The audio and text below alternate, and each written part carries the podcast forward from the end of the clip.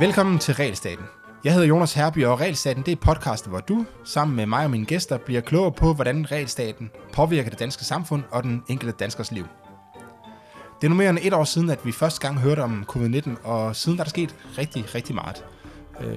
For nylig der udkom der en ny bog, som det er jo en af de første, den første danske bog er det vel nærmest, om corona, skrevet af sundhedsøkonom fra SDU, Kjeld Møller Pedersen, som hedder Smittetryk og samfundssind. Og det er emnet for i dag, og hvis Kjeld Møller Pedersen det lyder bekendt, så tilsvarer han også i Realstatens afsnit 18, hvor vi snakkede om, hvordan man regulerer en pandemi, så det kan du jo genhøre, når du er færdig med at høre det her afsnit her. Men velkommen til, Kjeld. Tak. Kjeld, kan du ikke lige hurtigt give en introduktion til dem, der ikke har hørt afsnit 18? Hvem er du, og hvorfor har du skrevet en bog? Ja, men altså, hvis vi starter med det sidste, hvorfor jeg skrev bogen. Det var, fordi jeg opdagede, at der var en utrolig masse emner, som trængte til at blive uddybet og klargjort. Og jeg var bange for, at det ville gå i glemmebogen, og derfor det at lave på det her tidligere tidspunkt en samlet fremstilling har stadigvæk en værdi. Jeg har også hørt kommentarer, der siger, ja, og hvornår kommer så del 2? Fordi min del, den stopper omkring oktober, og har jo så ikke alle de spændende udviklinger siden minkgate og genopblussen af epidemien. Men i virkeligheden så var hovedsvaret på de spørgsmål, det var, fordi der var interessante emner, som trængte til at blive uddybet og fastholdt i betydelig omfang. Jeg havde oprindeligt planlagt en bog på 100 sider, og så viser det, som det altid gør, at den bliver større. Jeg tror, hvis du slår op, Jonas, så er den, på 180, så er den på 180 sider, inklusiv stikårsregister. Ja, det passer meget godt. Men det var, fordi der var gode emner, og det viser jeg også at være tilfældet, at der var en masse ting, som delvis var gået i glemmebogen, men som jeg ikke synes skal gå i glemmebogen, fordi der er vigtige pointer for, hvordan et samfund kan fungere, når vi har sådan en pandemi, og hvor vi jo næsten suspenderer al normal samfundsaktivitet. Og det er ikke blot historisk skrivning, det er også noget, som har noget at gøre med, hvordan vi fremadrettet skal indrette os, når sådan noget her sker. Ja, og jeg kan huske, at jeg læste den før jul, og der det afsnit, der handler om vacciner, er jo, det var jo allerede nærmest forældet på det tidspunkt, så det er jo lidt udfordringen ved at skrive sådan en bog, mens bilen kører, kan man sige. Ja. Men jeg må så også sige, at når man læser den, så er det jo faktisk, så er det jo rigtigt, som du siger, at der er rigtig mange ting, der er gået i glemmebogen allerede, fordi det så, altså der var var det i sommerferien eller sådan noget, der var en stor debat om det her med, hvad var det egentlig, hvilken myndigheder anbefalede hvad, og så videre, da man lukkede ned. Men så kom minkskandalen, og så glemte alle alt om hvad der skete i foråret, og så blev det egentlig aldrig sådan afsluttet, synes jeg. Og jeg tror også meget af det, meget af den debat, der har været, har jo været i medierne, hvor man ikke ligesom får det her samlede overblik over, at du har blandt andet en tidslinje med, som ligesom hjælper en til at forstå, hvad det er okay, hvornår blev hvad skrevet, og hvem sagde hvad til hvem, hvornår, som ligesom får det der samlede overblik over forløbet. Og det var egentlig noget af det, som jeg synes, vi skulle bruge en del tid på at snakke om i dag. For du har et kapitel, kapitel 2, som hedder Tidlig uenighed. Og der skriver du blandt andet, ja, måske skulle du lige introducere kapitlet, og så hvad det er, du vil med kapitlet. Jamen det, jeg vil frem til, det er i virkeligheden det spændingsforhold, der opstod meget tidligt imellem politikere, og mere konkret regeringen, og så deres rådgivere. Og det er jo sådan set en universel problemstilling, fordi vi har jo i rigtig mange samfundsforhold rådgivere, som byder ind med ekspertviden, og der er der samtidig også en underforstået opfattelse af, at politikerne de bør følge rådene fra eksperterne. Og det var jo noget af det, vi så i de tidligere faser, absolut ikke var tilfældet. Så det er både corona-relevant, men sørger også relevant i en mere generel forstand. Men skal politikerne altid følge eksperterne? Fordi at eksperterne har vel lidt mere snævert syn, mens politikerne ligesom skal tænke på hele samfundet? Nej, men selvfølgelig skal de ikke det. Det er der så nogen, der tror lidt naivt. Fordi hvis det var tilfældet, så havde vi ikke brug for politikerne. Og dermed er det vigtigt at forstå, hvor går en skillelinje imellem en politisk vurdering og en faglig vurdering. Og kan man også være uenige. Og der har vi jo så set, at på nogle områder, jamen, så ser vi det hele tiden, og så igen, at der er forskel på, hvad det økonomiske råd de kan anbefale, og så hvilken økonomisk politik regeringen ønsker at følge. Men det ligesom ligger lidt i luften, at hvis det er sådan noget, der er sundhedsvidenskabeligt funderet, jamen så bør man følge det i højere grad, end hvis det eksempelvis det kommer som et økonomisk råd. Og det er jo altid en interessant problemstilling, fordi et fagligt råd, det er, som du siger, det er snævert, men det er på den anden side også dyb. Det er baseret på en dyb forståelse af materien, en forståelse, som politikere jo i sagens natur ikke har, og heller ikke skal have, og derfor bliver politikere jo langt hen ad vejen afhængige af råd fra eksperter, enten eksterne eksperter som Det Økonomiske Råd, eller in-house eksperter som Sundhedsstyrelsen og Statens Serum Institut. Mm. Og så skal man netop passe på ikke at lave fejlslutningen, at så skal rådene følges, fordi som sagt, så har vi overflødiggjort politikken, og vi har ikke helt klart forstået, hvor går grænsen imellem den faglige rådgivning og så en politisk beslutning. Og hvad er Sundhedsstyrelsen og Statens Serum Institut, hvad er deres rolle? Det er måske meget fint lige at få slået det.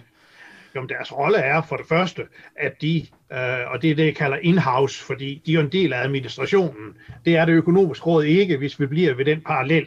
Men deres råd er jo netop at give et råd, der er baseret på den til enhver tid bedste eksisterende viden, og selvfølgelig også et råd, der er baseret på, at man skeler lidt, også til lidt bredere. Altså når man ser på Sundhedsstyrelsens rådgivning i de første faser, jamen der er det jo interessant at notere, at Søren Brostrøm faktisk også nævner hensynet til det øvrige samfund, og for den sags skyld også til samfundsøkonomien, og ikke bare en snæver sundhedsfaglig vurdering. Nu skal man jo holde styr på, at det er de sidste, de ved noget om, men det første er selvfølgelig også en del af billedet, og det er den helt centrale rolle. Og det er lige så klart, at disse myndigheder, de ved jo også godt, at det er jo langt fra altid, at deres råd bliver fulgt, lige så vel som hvis man kender logikken i en forvaltning og en administration, jamen så er der jo en løbende dialog imellem dem, der skal udføre det, altså inde i Sundhedsministeriets departement eller i Finansministeriet, og så en sundhedsstyrelse. Og den dialog, den går jo på dels, hvordan man forstår det, men selvfølgelig også en dialog om, har I nu tænkt det her godt nok igennem? Sådan at det jo ikke altid bare, at man skriver en indstilling, og så sender den over til sundhedsministeren, og som nukker og drejer han, der har garanteret og vil altid være en forudgående dialog omkring, hvad det nu er hensigtsmæssigt. Altså, jeg kan huske, at jeg bemærkede, at jeg tror både Brostrøm og også Tegnell, som du nævnte, at de i starten der sagde, at de havde alene fokus på sundhedsaspektet. Men jeg har godt noteret nogle af de steder, hvor Søren Brostrøm, han har så skrevet i mails og sådan noget, at der også er nogle økonomiske ting, der var inde. Men hvor er det, altså... Lad os sige, hvis vi er vant til som økonomer at tænke sådan en cost-benefit-tilgang på en eller anden måde, at sige sådan, der er nogle trade-offs og sådan noget, men har de ligesom... Altså, Sundhedsstyrelsen, har de ligesom et fokus, der trækker i... Altså trækker i højere grad af at beskytte sundheden, og så er det politikernes opgave at sige sådan, okay, der er også andre afvejninger, eller hvordan... Det er jo klart, at sundheden, eller det som statsministeren godt kan lide at kalde folkesundheden, skal stå i centrum. Det er der ingen tvivl om. Men man kan også se, at Sundhedsstyrelsen har en tilgang til den rådgivning, de har, som er baseret på det der, vi kalder proportionalitetsprincippet.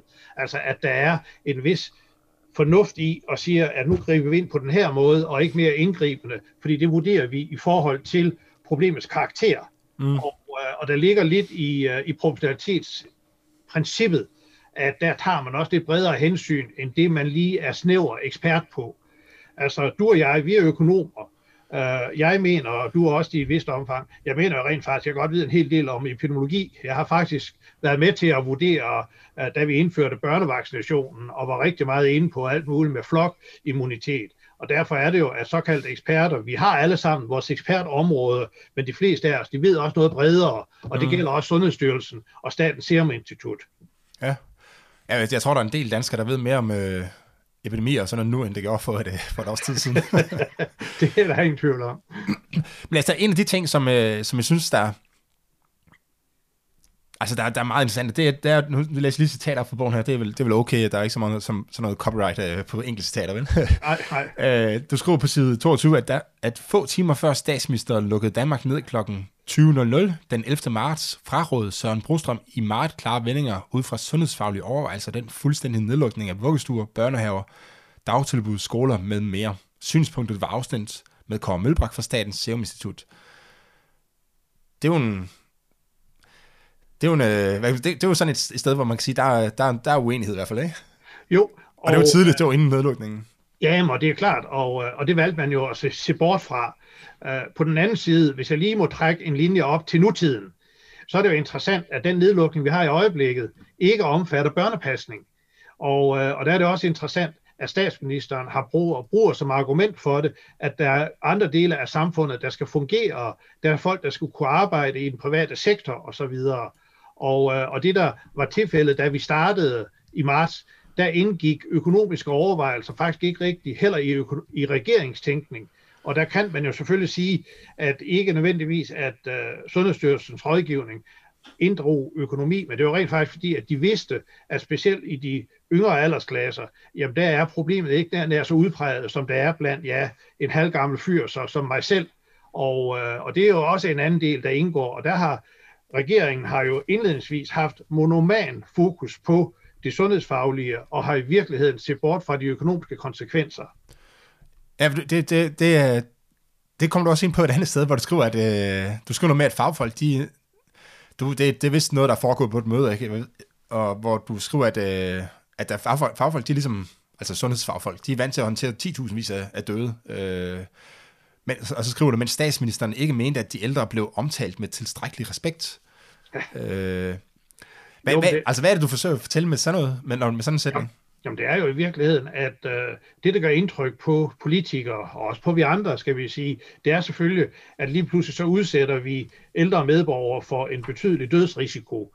Og så bliver man jo grebet lidt af panik, mens netop fagfolk, altså læger, sygeplejersker og andet godt folk, jamen for dem er det jo en dagligdags situation, og det er de vant til at håndtere og gøre det på, undskyld udtrykket, med en kølig hjerne, og så et varmt bankende hjerte naturligvis.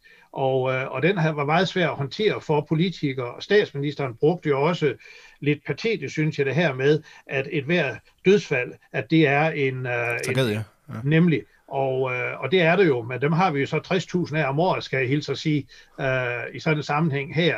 Så i den forstand stod politikerne jo over for at tage beslutninger om noget, som de overhovedet ikke kendte noget til og ikke havde fået et forhold til, mens fagfolkene, de havde jo heller ikke oplevet mange pandemier, men de havde jo en helt anden tilgang til forståelsen af det.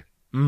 Jamen, det er noget af det, der undrer mig, at der har været så stor folkelig opbakning i mange lande til, at politikerne ligesom har skubbet fagfolkene til... Inden jeg siger det, vil jeg måske lige spørge, har den her tilgang til pandemien fra Sundhedsstyrelsen, sådan, er det noget, der har været, har det været generelt i alle lande? Eller er der nogle lande, hvor man har anbefalet nogle andre ting? Altså, hvor egentlig var...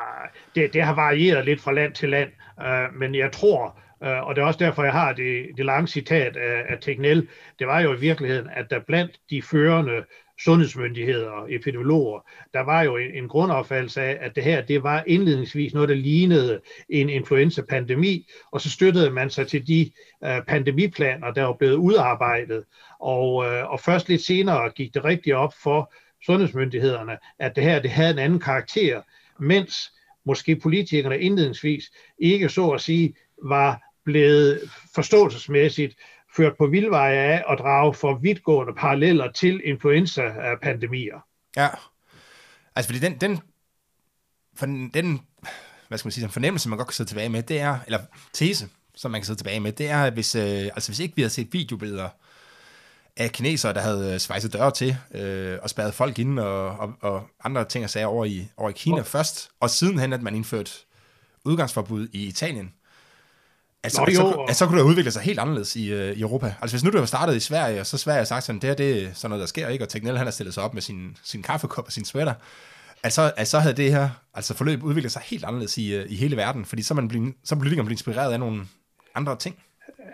Ja, nej, jeg tror ikke helt på den hypotese, og det hænger sammen med, at man jo først gradvist begyndte at forstå, at coronavirusen opfører sig på en anden måde end de prototypiske influenza-vira A, B og C, tror jeg, de hedder normalt.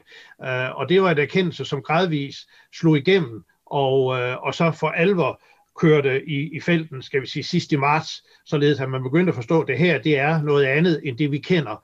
Og det tror jeg også selv, hvis vi forfølger dine tanker om, at det var startet i Sverige, så tror jeg også, at det gradvist vil være kørt igennem. Og hvad... Så, og hvordan vil man lige uddybe, hvordan det sådan afgørende adskiller sig fra en influenza? Jo, men der er på 3-4 fronter. De to vigtigste, det er i virkeligheden, at smittehyppigheden er højere. Og igen her, hvis vi lige tager nutiden, så tager vi jo den engelske variant, hvor smittehyppigheden er endnu større. Det er den ene ting. Og at dødeligheden er større end ved influenza. Altså ikke mega større. Det tror jeg også nogen, der har misforstået. Men den er større. Og dermed det at inddæmme og styre sådan en pandemi er en langt større udfordring, end når vi ser på influenzaen. Mm. Og det øjeblik, at dødeligheden bliver større, altså nu nævnte du før, hvad vi så fra Wuhan, men jeg er da helt sikker på, at da vi så lastbilerne med lig i Bergamo, jamen det satte sig jo simpelthen på nethinden. Og det, der også præger vores handlinger, det er jo denne grundlæggende frygt for døden. Og hvad gør vi for at udsætte døden i sådan en sammenhæng her? Og den er langt mere udpræget under coronaen her, fordi ser vi på influenzaer, jamen så har vi sådan typisk, når vi har influenzaepidemier, jamen der har vi, det er cirka skønt et sted mellem 1000 og 2000 dødsfald, som er influenza-relateret. Bemærk ordet, det er influenza-relateret, lige så vel som når vi siger corona-relateret. Det er sådan, at det alene... De døde med influenza. Ja, lige præcis. Og ofte, når vi tager influenza, så er det en lungebetændelse, og så influenzaen. Og så er det jo selvfølgelig også coronaen. Det hører rigtig meget med lungefunktion at gøre. Ja, så man kan sige, det der gør den lidt speciel i forhold til influenza, det er, at dødeligheden er lidt højere. Ja. Det skal vi ikke bruge alt for meget tid på at diskutere, men den her kan være, lad os bare sige, en faktor 5 højere. Men hvis der så samtidig også bliver smittet en faktor 10 flere mennesker, så har man lige et problem, der er 50 gange så stort, ikke? Præcis. Så det er det, der ligesom er... Og det er det, der slår igennem. Ja. Nu springer vi lidt rundt i det i forhold til den spørgsmålsrække, fordi jeg havde skrevet her. Hvor pokker kom jeg til? Nå, det var lidt den her, det der, jeg læste op fra det møde der, det førte jo også til, at Søren Brostrøm, han fik en opsang, som du nævner, og jeg tænker, at det sker jo sikkert tit, at embedsmænd de får opsang fra ministerne. Men du skriver alligevel om den her, så det må på en måde betyde, at det har været lidt specielt. Så... Jamen, det er jo specielt, fordi det blev jo i påhør af mange andre, og så vidt jeg husker, i den situation var det i påhør af andre partiledere. Altså, når det giver sådan en opsang, som helt klart også bliver givet, så er det jo ofte næsten på tomandshånd, og ikke sådan en offentlig udskældning. Og det er det, der gør det interessant. Og så er det også bare for at illustrere det spændingsforhold, som altid vil være imellem i det her tilfælde en sundhedsmyndighed og så politikere, men i det hele taget imellem rådgivere og politikere. Jamen der er der jo tit en skal vi kalde det, en meget kammeratlig tone i forbindelse med diskussionen af rådene og hvad man skal gøre. Mm. Ja, og det er også... Altså, det var også lidt et særsyn, at man så, at de var altså, sådan offentligt uenige, ikke? Det er specielt det, at man er offentligt uenig. Og det er helt klart, at når vi ser på en offentlig udstillet uenighed, jamen så senere i forløbet er den ikke kommet frem ret mange gange. Og det er jo fordi, at man har lært at håndtere den, og også, at hvis man udstiller en sådan uenighed for en offentlighed, jamen så kan offentligheden blive usikker på rådenes karakter, og skal vi følge dem? Og derfor er det jo vigtigt at have en entydig kommunikation, uanset om der er nogen af parterne, som er uenige. Fordi den entydige kommunikation er jo helt afgørende for, om offentligheden vil følge rådene. Og derfor tror jeg i virkeligheden ikke, at vi har set en offentlig udstillet uenighed efter marts måned, mens vi så den i de tidlige faser. Ja, der er også, når man læser citater med de forskellige... eller læste avisartikler og sådan noget med dem, så var det meget rodet. Altså lidt tvivl om, hvad der egentlig var strategien, og, og hvilken vej man kørte og sådan noget. Kom her. Det hænger jo sammen med, at vi står i en usædvanlig situation, og nu siger jeg marts, at vi skal træffe beslutninger på en række felter, vi ikke kender ret meget til, og det betyder også, at den måde, vi træffer beslutninger på, afviger fra, hvad vi kender. Fordi hvis nu man overvejer et indgreb, det kan så være, at vi igen bruger parallellen til et økonomisk indgreb, og så sådan et indgreb her. Jamen et økonomisk indgreb har man jo normalt haft tid til at overveje i nogen tid forud for indgrebet. Og den måde at træffe beslutninger på med nogenlunde tid til en forberedelse til et indgreb, jamen den havde man ikke i forbindelse med indgrebene i marts måned. Der skulle handles her og nu, og det er jo en helt ny måde at træffe beslutninger på. Og som statsministeren sagde, jamen så vil der blive begået fejl. At hun ikke indrømmer ret mange, det er jo så bare en ironisk bibemærkning, men det sker, fordi der blev truffet beslutninger på en anden måde, end det vi var vant til. Ja, og hvad, altså nu det jeg prøvede på at spørge om tidligere, det var, hvad er det, altså det overrasker mig lidt, at der har været så stor opbakning til, at politikere, som i starten af marts aldrig havde hørt om, i hvert fald starten af februar, aldrig havde hørt om pandemier før, aldrig havde set sådan en kurve der før, at de lige pludselig går ind og så overruler de her fagpersoner, og ikke bare i forhold til at sige, det kan godt ske, I har meget fokus på sundhed, men der er altså også andre ting. Altså ligesom trækker man ind mod midten, når man siger, man ligesom går til helt over til en anden side. Og sådan noget. Altså du nævnte det her med, at det var, at vi har lidt inde på det, sådan, men jeg synes lige, det er lidt overraskende, at der har været så stor opbakning til den her. Nej, men det hænger jo sammen med, at hvad skal vi sige, grundlæggende, så var de indgreb, vi taler om, de var sund fornuft. Det er ikke det samme som, at de behøver at have været så indgribende, som vi har set. Men de fleste vil jo sige, hvordan hindrer vi smittespredning? Hvordan beskytter vi de svage grupper, især de ældre, imod denne øgede dødsrisiko? Og det behøver man ikke dybest set at være speciel ekspert, fordi den appellerer til en underliggende sund fornuft. Og det er jo der i virkeligheden, vi skal huske på, at sådan en sund fornuft er noget af det, som politikerne også skal repræsentere, og en sund fornuft, som I måske ikke altid står helt klart for eksperter. Ja, men man kan sige, sund fornuft, det har du jo også med at så føre til det, som økonomer elsker, ikke? Altså med utilsigtede konsekvenser, ikke? Jo, præcis. At verden er jo tit lidt mere kompleks, end den sunde fornuft, den fører til det. Jo, men altså, det har vi også set efterfølgende, fordi hvis vi går tilbage igen med, hvor Sundhedsstyrelsen fraråder at lukke eksempelvis børnepasning, og hvor vi nu her i januar måned og december måned har set, at det har man valgt ikke at nedlukke. Og det er jo fordi, apropos utilsigtede konsekvenser, at nu har man rigtig set, at det betyder jo rigtig meget for økonomien, på hvilken måde der bliver lukket ned. Og det er jo i virkeligheden det, som regeringen, og det vil godt give respekt for her i det sidste fase, det er lige pludselig, de har forstået, at der er også en økonomi at tage hensyn til, og det var fraværende. Og der træffede man beslutninger, hvor man på ingen måde var klar over de samlede konsekvenser. Men det er jo så det, vi har set materialisere sig i løbet af året, at selvfølgelig påvirker det den økonomiske udvikling og i det hele samfundsudviklingen i det hele taget.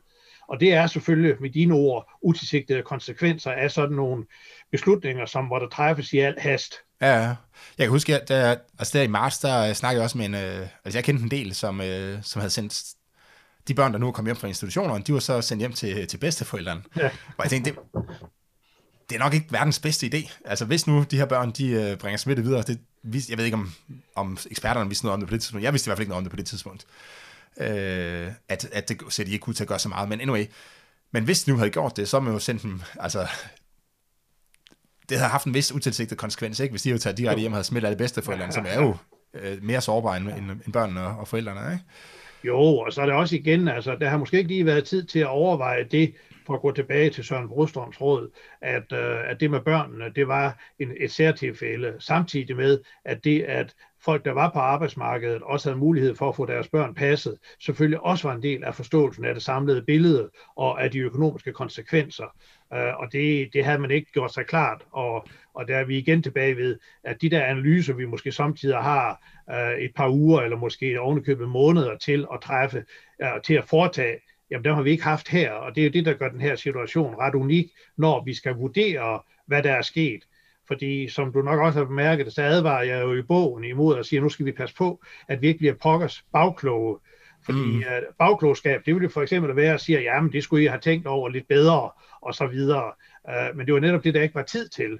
Ja. Så har vi selvfølgelig også situationer, hvor man kan sige, en dag fra til ville ikke have betydet noget, og jeg behøver ikke bare at sige mink, men i virkeligheden minksagen, den kunne jeg godt have ventet en dag eller to til at have undersøgt nogle af de ting, der lå bag handlingerne.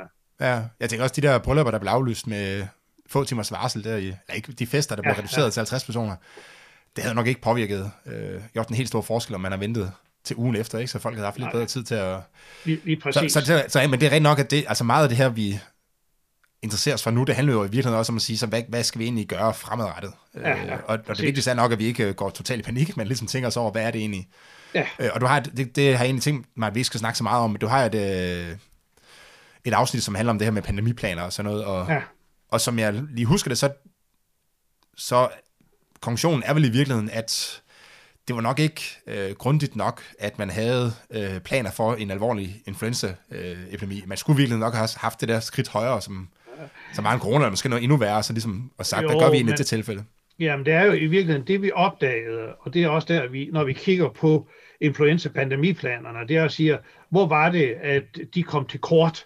Og det her, det er jo sådan, når vi kigger tilbage, det var jo i virkeligheden, jamen, der var ikke medtænkt en forsyningskæde, der var ikke medtænkt spørgsmål om lagre, som man i virkeligheden relativt bevidst, lagerne i hvert fald, fravalgte i 2013. Jeg tror, jeg refererer et beslutningsforløb op til godkendelsen af pandemiplanen i 13, men der i 12 var der i de første udkast til pandemiplanen, der var der faktisk forslag om lager og opbygning. Og der er det så i dag, der vil man sige, at det var ærgerligt, at vi ikke fulgte det råd. Ja. Og det er jo det, vi så også ser nu her fremadrettet. Jamen nu skal man godt nok også sikre lageropbygning. Vi har lavet en sikkerhedsstyrelse med en 60-70 mennesker, som ligesom til fremtidige pandemier skal sørge for, at vi ikke står i den her situation. At det så efter min opfattelse er en overreaktion, fordi pandemier kommer jo ikke og går hver andet år. Men det er en anden side af sagen. Men det er jo helt klart, der var svagheder, når vi ser på det. Og så gør man så det og siger, at det skal vi sandelig undgå, og så bygger man, han har sagt, gud bedre, det er faktisk en hel styrelse op, som jo i virkeligheden skal bemandes, som jeg har læst det, med en 60-70 mennesker, for at vi er reddet til næste pandemi om måske 30 år. Ja, noget af det, jeg faktisk var imponeret over i starten, det var, hvor hurtigt produktionsvirksomheden, de omstillede. Altså bryggerier, der lige pludselig blev lavet håndsprit, og Lego, der begyndte at lave visirer og så videre, Så en af de ting, jeg har tænkt på, det er, altså i stedet for at bygge lager, som jo er dyrt, fordi det er dyrt at holde ting på lager, og man ikke bare kunne have nogle optioner ved Lego, som siger, at I skal have knowledge til at så kunne producere de her visirer, hvis det bliver behov for det, og så skulle I kunne slå om nærmest med dags varsel, og det får I så en eller anden betaling for at kunne. Ikke? Det er jo en tænkning, som vi brugte under den kolde krig, hvor man jo i virkeligheden havde planer for, at skulle det uheldige at ske, og måske underkøbe næsten atomkrig, jamen så havde man planer for, hvilke virksomheder, der skulle omstille deres produktion. Jeg er bare ikke helt sikker på, at det er nok, fordi det vi også har lært her, det er jo i virkeligheden, at en pandemi er global, fordi rigtig meget af tænkningen i den fraværet af lageropbygning, det har jo sandsynligvis været det, man ude i erhvervslivet kalder just in time, og det vil simpelthen sige, at vi skal ikke have for store lager, det er at binde kapital på dårlig måde, fordi vi kan til enhver tid i løbet af kort tid få de varer, vi har behov for. Og det er jo baseret på, at det er det enkelte land, der kan have den der tænkning. Men når samtlige lande i verden samtidig opdager det her, jamen så bryder just-in-time-princippet jo sammen. Og hvor vi jo så ovenikøbet har, at produktionskapaciteten til rigtig meget af det, vi har set på, ligger i Fjernøsten. Og derfor tror jeg ikke helt, jeg har været inde på det samme, som du har, og siger, kunne vi ikke bare nøjes med det, jeg kalder koldkrigstænkningen med en hurtig omstilling? Men jeg er ikke sikker på, at det er nok, når det kommer til stykket. Fordi det, vi taler om her, det er jo en omstilling, der skal kunne ske inden for ganske få dage. Og det tager lidt tid, inden at man har fået, og det kan man så have på forhånd, støbeforme. Jeg har en fortid i Lego, så jeg kender lidt til de her ting. Og det er jo ikke altid lige, at man har de der støbeformler liggende, og hurtigt kan fremstille. Der går en uge. Men en uge her, det er en evighed, når vi ser på udviklingen af en pandemi. Men det kunne jo være en del af kontrakten, men indgik ikke og sagde, at de skal helt til enhver tid have en støbeform, der lever op til de bedste. Jamen lige præcis, og det er selvfølgelig krav, det, der så skal være en del af det. Men der har, som sagt, mange af de der beredskabsplaner for koldtidstiden, de er væk. Men man siger, at man netop, fordi Finland har altid stået i en særlig situation, jamen så havde Finland faktisk lagre, og vist nok i virkeligheden fra en tradition med lageropbygning i forbindelse med koldkrigen. Mm-hmm. Ja, det kan jeg godt huske, jeg læste. Nå, lad os springe lidt tilbage til 11. marts. Fordi du skriver på side 24, at statsministeren sagde ved pressemødet den 11. marts, at derfor er myndighedernes anbefaling, at vi lukker ned for al unødvendig aktivitet på de områder i en periode. Vi anlægger et forsigtighedsprincip. Ved vi, hvilke myndigheder, der anbefaler nedlukningen, og hvad var det præcis, de anbefalede? Nej, det ved vi til den dag ikke. Og det hænger jo sammen med, at der er blevet gravet rigtig meget i, hvilke myndigheder der var, både i medierne, men der har også været samråd i Folketinget, hvor der bare igen og igen har været det svar, at det vil man ikke gå ind på, fordi det er interne beslutningsprocedurer. Men vi ved jo, og jævnfør hvad vi har været inde på, at rådgivningen fra Sundhedsstyrelsen i hvert fald ikke kunne understøtte de her ting. Jeg tror, at hvis man skal prøve at finde forklaringer, og det prøver jeg at bruge i bogen, det er i virkeligheden, der skal vi ind og se på noget, der hedder NOST, som vi ikke kender noget til. Det er den nationale operative stab, som er sådan en paramilitær ting, som man sætter i gang i en almindelig krisesituation, og en del af det almindelige kriseberedskab. Der kunne man af referater fra den 10. og 11. marts se, at de var inde på det, men de har ikke rådgivet, men de har forholdt sig til det, man overvejede. Men det er ikke det samme som rådgivning. Mm. Og derfor tror jeg aldrig, at vi får det klare svar på, hvilke myndigheder. Nu kommer der jo en redegørelse fra det såkaldte Kjeld Christensen udvalg, der skal aflevere en betænkning, som jeg lige husker det her sidst i januar. Og der må man egentlig formode, at det er noget af det, der kommer frem. Men som sagt, til den dag i dag, der ved vi det ikke. Vi ved lidt om, hvem der ikke har rådgivet om det. Og det er for eksempel altså Sundhedsstyrelsen. Så har vi haft et interessant intermezzo, fordi Sundhedsstyrelsen har jo i virkeligheden hele tiden forsøgt at have Statens Serum Institut med på bagsmækken. Og der undsagde Kåre Mølbak på et tidspunkt, at de havde været med, og de havde, så at sige, egentlig synes, at det var en ret fornuftig idé. Og der har vi så igen en offentlig udstillet uenighed, som er helt, helt usædvanlig imellem to højt placerede embedspersoner, og den ene træder så frem i pressen og siger, jamen der var vi ikke med i den her beslutning. Og ja, det er også nok en tilsnigelse med de faktiske forhold. Vi kommer lidt tilbage til Kåre Mølbak senere, fordi han er en... Han var lidt interessant her i foråret, så jeg har nogle flere spørgsmål til hans rolle. Men i forhold til det her med, om der er nogle myndigheder, der anbefaler det, så... Det korte svar, til... det har vi ikke noget entydigt bevis for, at de har det. Og de to centrale myndigheder her, det er jo Statens Serum Institut og Sundhedsstyrelsen. Nu skal vi heller ikke glemme, at der også er en myndighed, der hedder Rigspolitiet, og at der er en myndighed, der hedder Beredskabsstyrelsen. Og de er jo alle sammen helt centrale i forbindelse med det her berømte NOST, som ikke ret mange kender, men altså det nationale operative stab, som jo i virkeligheden efterfølgende har fået en helt central rolle, men skjult. Fordi den er jo super hemmelig. Altså referaterne, de er ikke offentligt tilgængelige, og medlemmerne, de skal være sikkerhedsgodkendt osv. Det er jo interessant at se de her referater, det er så lidt kuriosum, men der kan man jo se, at der har de været med fra efterretningstjenesten, og deres navne, de er omhyggeligt malet ud i de referater, jeg har haft adgang til. Ja, man kan godt diskutere, om det er nødvendigt, når det er en virus og ikke en ekstern fjende, ikke? At have så meget hemmelighedskrammeri. Altså, vil du høre på min stemmerføring, at det mener jeg ikke.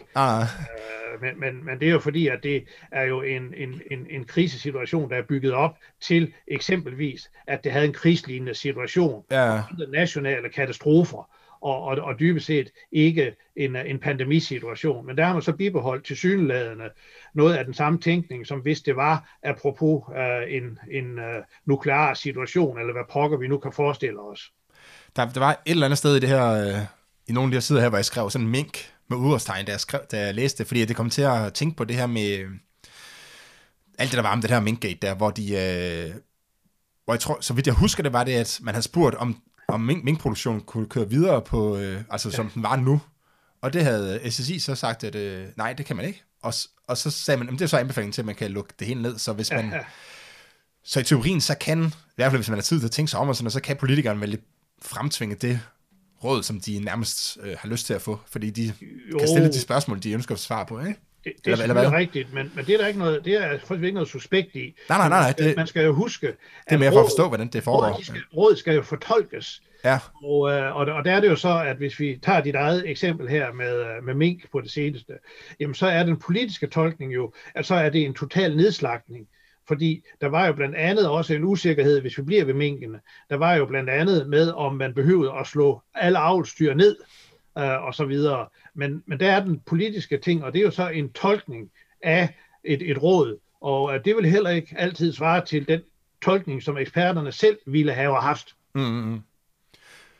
Okay, så Sidst inden vi lige går til Sundhedsstyrelsens, lidt mere til Sundhedsstyrelsens rolle, det var, at du skriver, det er faktisk på allerførste side, at du skriver, mange gange har myndighedsrepræsentanter med udtryksløse ansigter måttet lytte til politiske udmeldinger, de ikke var enige i. En enkelt gang eller to har blandt andet Sundhedsstyrelsens direktør, Søren Brostrøm, åbent sagt, at for eksempel grænselukningen ikke var en anbefaling. Vi har været lidt smule inde på det, at man har nu man får koordineret de her udmeldinger her, men er det, altså skyldes det, at Sundhedsstyrelsen og SSI er blevet mere enige med linjen, eller skyldes det, at man ligesom har fået banket embedsmændene på plads, blandt andet ved at skælde dem ud? Jeg tror, det sidste, det er, og nu den venlige formulering, den er, at embedsmændene er blevet klogere, fordi jeg kan huske, at jeg faktisk så det tv-interview, hvor Søren Brostrøm blev spurgt til, om man havde anbefalet grænselukningen, og det svarede han så nej til, og så gav han sådan en traditionel lægevidenskabelig begrundelse, at der var ikke synlig evidens for, at det var tilfældet. Og jeg tror ikke, han brugte det her udtryk, men det ikke var en idé, der voksede i deres have. Mm. Og det er man jo så blevet klogere, at det udstiller man ikke i sådan en sammenhæng her. Og så har vi måske netop her et råd, apropos sund fornuft, fordi jeg tror i virkeligheden nok, de fleste synes, at det er fornuftigt at se på grænserne, selvom alle de siger, jamen virus kender ikke landegrænser. Men man synes i virkeligheden, at kunne man holde smittekilder ude fra Danmark, så var det sådan set fornuftigt. Men det var også tankevækkende, og nu ved jeg ikke, jeg tror ikke, vi skal passe på alt forsigtigt med årsag og virkning, men det var lidt tankevækkende. Efter han havde sagt det her, der var han ikke med i et par efterfølgende pressebriefinger, og kender man sådan lidt til embedsmands logik, så er det godt sket, at man lige har holdt ham ud og rystet lidt her og siger, Søren, sådan noget, det siger man ikke offentligt. Det er i givet fald noget, vi holder internt imellem os selv, men ikke noget, vi deler med offentligheden. Og det har man så heller ikke gjort efterfølgende. Nej, så når du siger, at de er blevet klogere, så er de også blevet politisk klogere. Det kan også være, at de er blevet fagligt klogere, men de er også blevet politisk klogere, eller hvad man siger. Jo, men altså meget af det her, det er jo kommunikation, og det må jeg så sige, at for at blive Søren Brostrøm, der har han jo klaret rigtig flot, men det er også noget lige en, der er en læringskurve om, hvad er det, man siger, og hvad er det, man så at sige holder for sig selv og tænker. Og det var derfor, jeg brugte det her udtryk, at de stod næsten som salgstøtter, og hvor de jo ikke nødvendigvis altid har været enige, og sådan vil det altid være, men den loyale embedsmand har jo gode miner til i gåseøjne slet spil. Ja.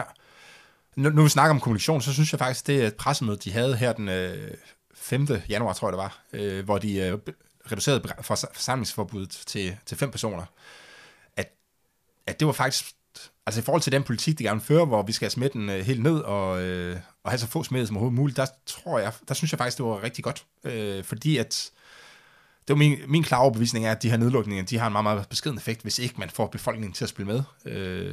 Og de indførte et meget, det ved jeg ikke, om vi kan få tid til at snakke om til sidst, men de indførte jo, altså den stramning var jo relativt symbolsk. Men de fik virkelig sendt et signal om, også godt lidt på vej her, den engelske variant, at nu er det farligt igen, ikke? Og nu skal folk virkelig passe på. Og jeg kunne se det med, altså i min indbakke med det samme, at der kom aflysninger af møder, og det blev flere online og sådan noget, ikke? Så jeg synes, at i forhold til det, de gerne vil opnå, så var det et rigtig godt pressemøde, fordi de gjorde ikke så meget, hvad skal man sige sådan, altså... De brugte ikke så meget magt, men de brugte rigtig meget kommunikation til at så få tingene til at så ske i den retning, man gerne vil have. Og det er sandsynligvis også udtryk for den læring, der har været for alle parter omkring kommunikation, fordi det her, det er jo en lære om, hvordan vi kommunikerer, hvor dramatisk skal vi kommunikere, og så videre, og hvor vi jo virkelig kommunikerer for én ting, det er at skabe forståelse og følgeskab. Mm. Og det skal man tænke på, hvordan man gør det. Mm. Ja, det har også tidligere været ude og kritisere lidt og sagt, at det skulle man brugt mere tid i løbet af sommeren på, og så altså, tænke over, hvordan kan vi få den her frivillige, det jeg kalder frivillig adfærd, eller tilskyndet adfærd, måske bedre ord, hvordan kan vi få den ind igen, selvom, altså, når vi kommer til vinteren her, ikke?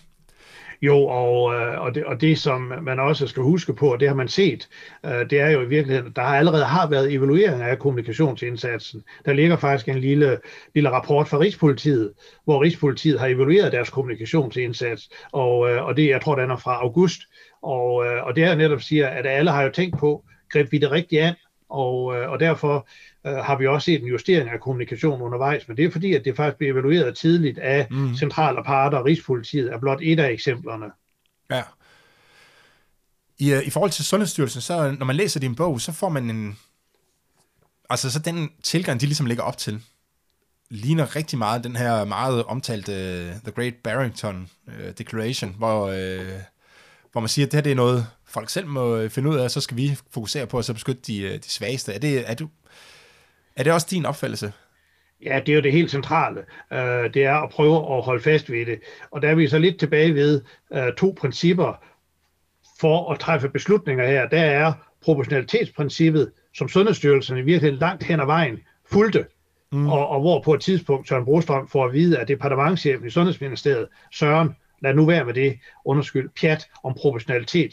Og så forsigtighedsprincippet, hvor man jo går langt, og hvor man også i virkeligheden, når det er et forsigtighedsprincip, jamen, så erkender man helt åbent, at man står med nogle store uvidenhedslommer, som skal dækkes. Og der er der ingen tvivl om, at når vi ser på Sundhedsstyrelsen, så langt hen ad vejen, jamen, så har Sundhedsstyrelsen tænkt i et proportionalitetsprincip, mens regeringen handlede ud fra et forsigtighedsprincip. Og det er uden at vi skal overdrive det, to forskellige måder at træffe beslutninger på. Og Sundhedsstyrelsen har helt klart i sin tænkning, og man kan også se, at Søren Brostrøm bruger ordet proportionalitet igen og igen i de tidlige faser her. Og det så kalder man jo det forsigtighedsprincip og så videre, men det var selvfølgelig også et princip, der er baseret på rigtig meget influenza-tænkning. Og mange af de indgreb, som en influenzaepidemi eller pandemi ville føre med sig, ville jo også blive brugt under en corona. Altså prøv lige her med afstand, smittespredning, hygiejne, god hosteetik og alt det her, vi har. Jamen det er råd, som vil være helt, eller er helt universelle, uanset om pandemien hedder influenza eller hedder corona. Og det peger jo i retning af sådan en proportionalitetstænkning, og den prægede rigtig meget af sundhedsmyndighedernes rådgivning i de indledende faser. Ingen tvivl om det. Mm. Jeg synes, der var et af deres forslag, som jeg synes var meget interessant, fordi jeg tror i virkeligheden, min holdning har meget været, at altså, de fleste mennesker kan godt passe på sig selv. Altså, vi har alle sammen mulighed for at passe på sig selv, og der er et relativt veludviklet sikkerhedsnet i Danmark, så i worst case kunne man sige sit job op, yeah. Og så sige, jeg holder mig altså hjemme, og så må jeg leve på en sten de næste måneder her. Der er dog en gruppe, der er undtaget, ikke? Og det er dem, der er afhængige af hjælp udefra i hverdagen, for at kunne, altså for overhovedet kunne overleve til næste dag, ikke? Og det er jo, og det spiller jo meget ind i den her Great Barrington Declaration, ja. At man siger, at der er nogen, som ikke kan klare sig selv, men resten må altså tage vare om deres egne... Ja. Og der har jo været en overordnede politik også. Det har jo i virkeligheden, at vi skal især beskytte under et, det hedder de svage, men nok i virkeligheden i de ældre svage i den her sammenhæng her, fordi det var noget af det, som lå i den lidt patetiske italesættelse, som statsministeren havde indledningsvis. Det var jo at gøre de her ting, og så lukkede man alt andet samtidig. Ja. Nu kan vi ikke jo her postfestum afgøre, om vi kunne have nøjes med det, men jeg vil jo så sige, at der var jo tilløb til det princip, du taler om, i Sundhedsstyrelsens rådgivning, og siger, okay, vi prøver ikke at lukke det hele ned. Og det er jo, igen, med en vis bagklogskab, det er jo fornuftigt. Men på den anden side, vi havde en viden indledningsvis, som sagde, at det ikke nødvendigvis var nødvendigt at lukke ned, skal vi så sige, for de yngre klasser i folkeskolen og børnepasningen.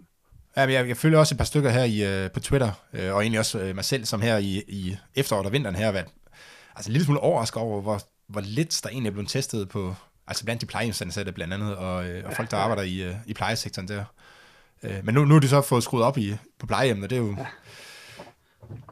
Det er bare godt, synes jeg. Ja, selvfølgelig. Det er lyntesten og så videre. Ja.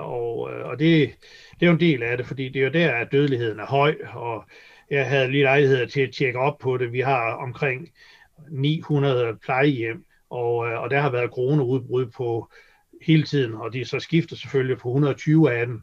Altså og der taler om 40.000 beboere alt i alt.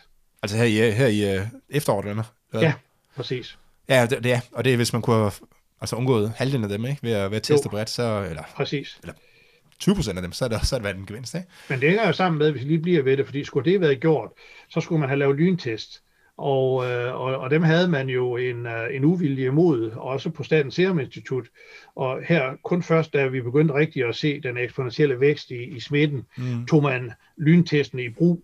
Og selvom de sandsynligvis ikke er så præcise som Serum Instituttets test, jamen, så kunne de sandsynligvis have afdækket noget tidligere. Ja. Men som sagt, det var en erkendelse, der kom meget sent, og også en erkendelse, der krævede, at vi skulle tage private parter i brug og deres kapacitet. De var, de testede jo kun hver 14. dag med de der PCR-test. Altså, man kunne og sikkert også have forhindret en hel del, hvis man har testet oftere med dem, ikke? Man kunne have fanget nogle ting i opløbet, inden det blev inden folk begyndte at smitte. Ja, præcis. Altså, der var faktisk et andet forslag, som jeg synes, de havde, som var ret elegant i forhold til, altså i forhold til den her tilgang til det, at sige, at nu må folk passe på sig selv, og så passe på det svageste. Og det var, at lave sådan en særordning for dem, der er meget sårbare eller kronisk syge, og sige, at så kan I enten få orlov, eller at der er en form for lønkompensation, eller sikrer vi hjemmearbejde for jer, ikke? Præcis. Og det kunne jo godt have været en helt anden radikal tilgang til det. Det er korrekt, og det kunne også være en vej, men der er stadigvæk behov for, at der er en øget bevidsthed om, hvor hurtigt smittespredningen foregår, og det er nok den, der skal tæskes igennem, men det er jo sådan en kommunikationsafvejning, hvordan man får folk til at forstå det, at det betyder noget, om du spritter. Det betyder noget, om du husker at vise god, han har sagt hoste, etik, han har sagt, og så videre. Og den kommer ikke af sig selv, der skal der en massiv oplysningsindsats til. Jamen altså, og det var jo meget, meget tydeligt efter pressemødet den 11. marts, at danskerne de ændrede rigtig meget adfærd, ikke? Altså, vi havde ændret lidt adfærd op til. Jeg kan huske, at vi hilste med albuer og sprittede meget af og sådan noget, ikke? Men efter var det jo helt ekstremt, ikke? Og det har vi jo så også set tydeligt i forbindelse med det her Hope projekt, som kører på Aarhus Universitet, hvor de følger det, at befolkningen var jo meget, meget hurtig til at begynde at følge de her råd og efterleve dem i betydelig grad. Ja, jeg så også et studie fra USA, de indfører sådan nationale undtagelsestilstand, eller hvad det nu hedder, 13. marts, tror jeg det er. Og der kan man så se på mobilitetsdata, altså en Google mobilitetsdata, at der ændrer folk adfærd med det samme, selvom i virkeligheden sker der ikke noget. Altså der bliver ikke lavet nogen indgreb af nogen art, men folk de reagerer meget, meget kraftigt på den her undtagelsestilstand. Nå, jeg lovede, at vi skulle snakke en lille smule mere om Kåre Mølbak. Og han, nu skal I se, om jeg kan finde det her.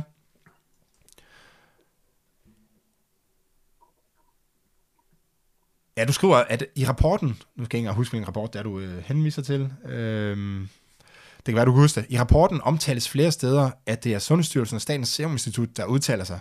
Statens Serum Institut havde selv lavet forslag, der flugter med ovenstående. Derfor er det bemærkelsesværdigt, at Kåre Mølbak i et større interview i Politiken senere udtalte, at selve indholdet havde jeg ingen andel i. Og som jeg nævnte også tidligere, så var der jo flere gange, hvor det virker lidt som om, at Kåre Mølbak, at der sker noget internt, og så når han så går ud i medierne, så sagde han noget helt andet. Også, der var også en masse debat om flokimmunitet og sådan noget, hvor... Kilden til de her ting, det er, at jeg har haft det privilegium at kunne se noget af det materiale, som journalister har fået aktindsigt i. Og det er nogle af de her e-mail-korrespondancer, hvor man også kan se e-mail-korrespondancer imellem Sundhedsstyrelsen og Statens Serum Institut og så videre, og hvor man jo faktisk hele tiden og så igen kunne se, at Sundhedsstyrelsen har gjort rigtig meget for at sikre, at der var enighed imellem Statens Serum Institut og så Sundhedsstyrelsen.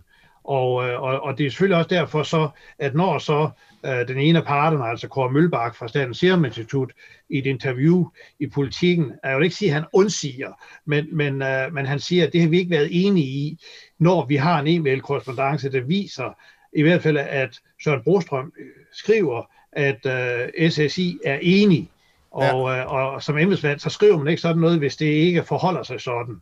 Og det har lidt at gøre med, om, og det er så det, du ligger i de spørgsmål, ændrer så en central person som Kåre Mølbak, som i parentes jeg faktisk har stor respekt for, ændrer han mening. Ja, jo, jeg tror i virkeligheden, han bliver lidt fanget i, offentlighedens lys, og bliver presset af journalister, og hvor han nok ikke er helt så trænet i at håndtere det i den her sammenhæng her, og så kommer til og siger, jamen, okay, det var ikke helt sådan, vi sagde, og det var ikke helt sådan, vi mente, og så videre. Altså det seneste eksempel, og nu får vi så ikke så mange, fordi Kåre Mølbak går jo af, eller stopper her i løbet af januar, men det var jo i virkeligheden i forbindelse med minkskandalen, Og der havde vi et helt element, det her kloster 5, og det blev brugt ligesom en af hovedargumenterne, fordi bredte det sig nu, jamen så ville det svække effektiviteten af vaccinen. Og der har Kåre Mølbak, jeg tror lige her efter jul, faktisk offentligt markeret, at han var lidt ked af, at han var kommet til at lægge så stor vægt på kloster 5-argumentet. Og det er jo en del af det, og så siger, jamen skifter man mening? Nej, men det er jo igen, når det kommunikeres, så er det samtidig, at man måske ikke har vægtet alle ord på samme guldvægt i sådan en sammenhæng her. Og det er jo helt, helt afgørende i de her sammenhænge her. Fordi man så også meget tydeligt, at da det begyndte at komme frem, hvis vi bliver igen ved minkgaten, som jeg desværre ikke har med i min bog, men det var jo i virkeligheden, at på et tidspunkt forsøgte man jo i virkeligheden at lave en, det jeg kalder newspeak i de her sammenhæng her, hvor man sagde, at det har vi aldrig sagt, og det var folkesundheden, der stod i centrum, og det var jo lodret imod, hvad der er blevet sagt. Så vi har hele tiden det her med, hvad der er blevet sagt, og så at man efterfølgende i virkeligheden kommer til at sige, jamen det er jo ikke det, jeg mente, og så videre. Og det skaber jo usikkerhed, og det synes jeg personligt har præget noget af kommunikationen fra Statens Serum Institut i det her forløb. Du lytter til Realstaten. Vi var jo lidt inde på det tidligere, at jeg har lavet til at litteraturstudier, som viser, at den frivillige adfærd, den tilskyndede adfærd, at den er super, super vigtig, hvis den her nedlukningstilgang skal virke. Altså det er ikke så meget det, at man lukker ned, der har nogen betydning for smitteudviklingen, men det er det, at folk de begynder at passe på, når de ligesom ser statsministeren træde på, op på skærmen der, og dropper at se andre mennesker i et par måder nærmest. Ikke? Men så skriver du på side 36, at i begge faser har det kommunikationsmæssigt været fascinerende at følge statsministerens under tiden højstemmet retorik. Hendes professionelle taleskriver, som blandt andet omfatter den prisvindende forfatter Anita Furu, der har tjent flere statsministre, har absolut leveret varen. Altså, er det en ros eller en ris? Ja, det, eller er det bare en konstatering? Eller hvad der ligger ironi i det, fordi det er jo helt klart, de her manuskripter skriver statsministeren jo ikke selv. Nej. Og der skal man hele tiden være opmærksom på taleskriverne. Og der er der ingen tvivl om, at det, at man formulerer nogle velklingende ting, at vi er sammen, og vi er hver for sig, og så videre, at det er jo væsentligt. Og så er det så samtidig, at det kan tage overhånd i sådan en sammenhæng her.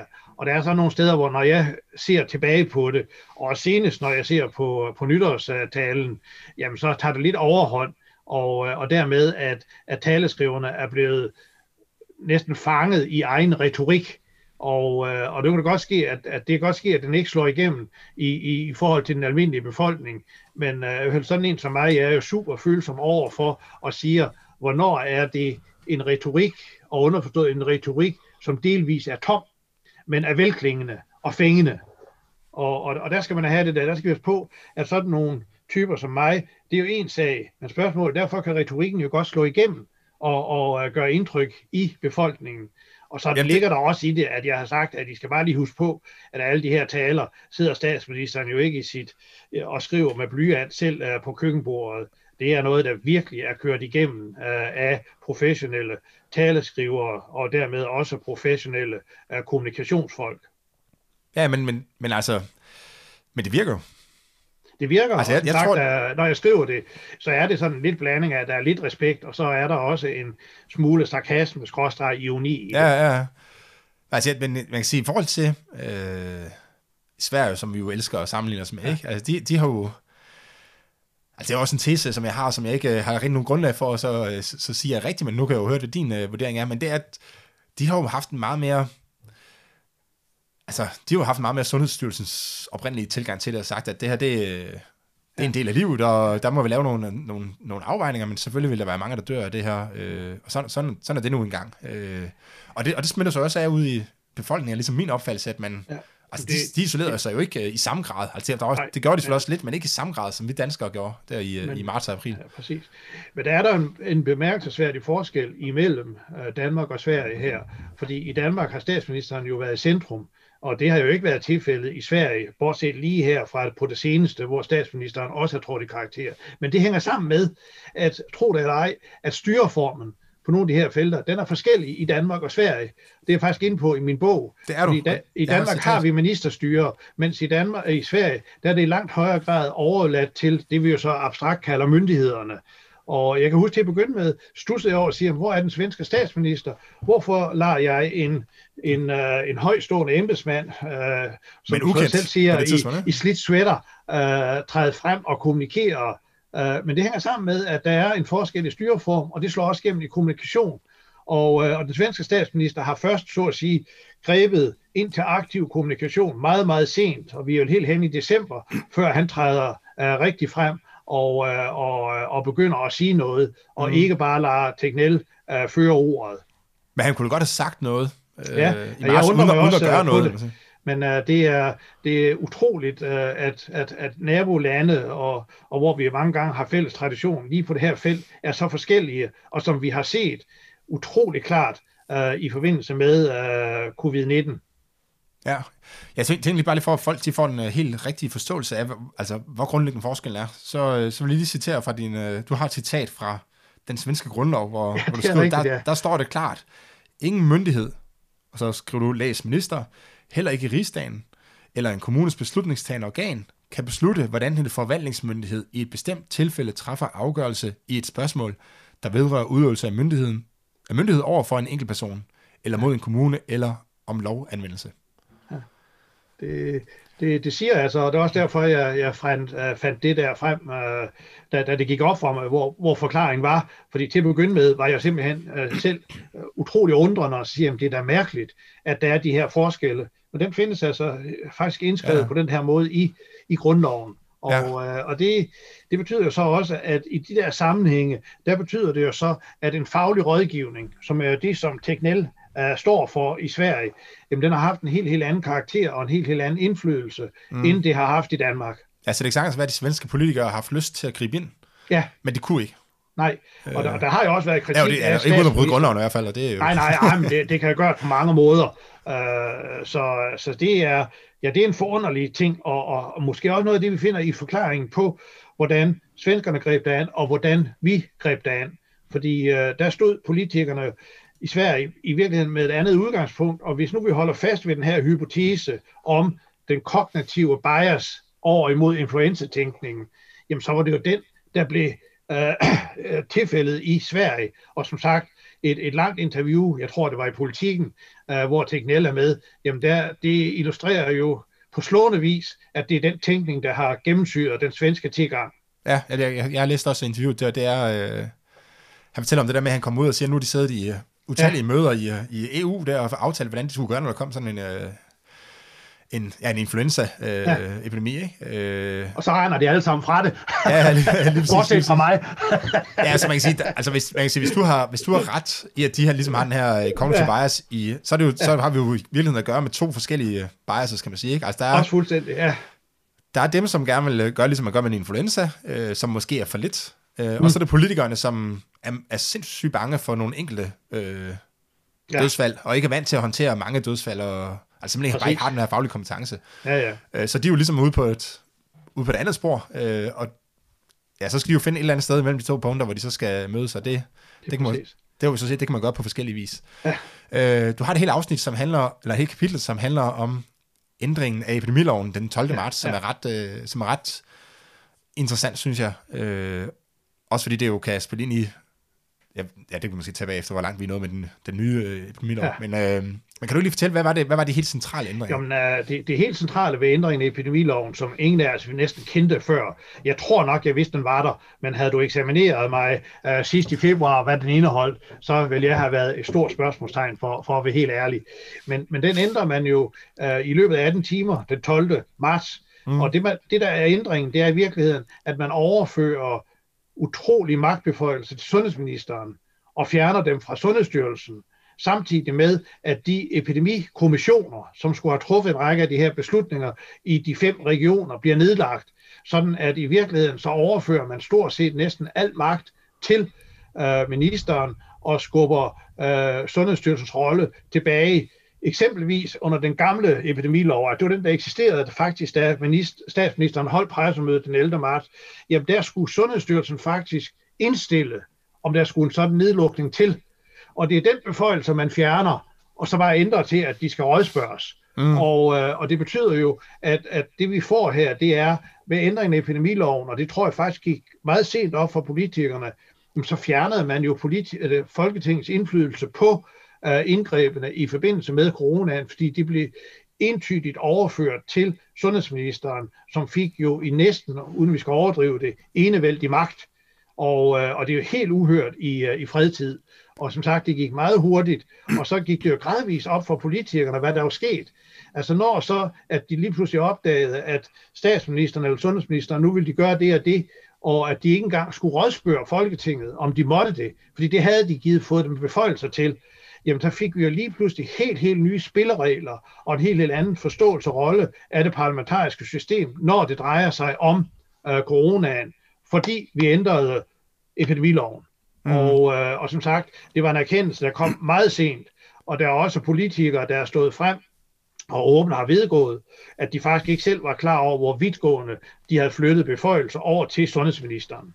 Ja, jeg kan også huske, der var nogle historier om, at de fik, de fik de sidste kommentarer fra Sundhedsstyrelsen, sådan noget, altså få... Den fik de 3-4 timer før, ja. Og hvor Sundhedsstyrelsen, hvis vi lige bliver ved dem og rådgivningen, jamen da de blev spurgt om det udkast, så fik de for det første meget kort tid, og så var Sundhedsstyrelsens vurderinger og siger, jamen så vidtgående ændringer behøver vi ikke at lave af epidemiloven, og så henviser i virkeligheden til, at hvis man ville revidere og havde god tid til det, så skulle man se på den svenske smittelovgivning i stedet for.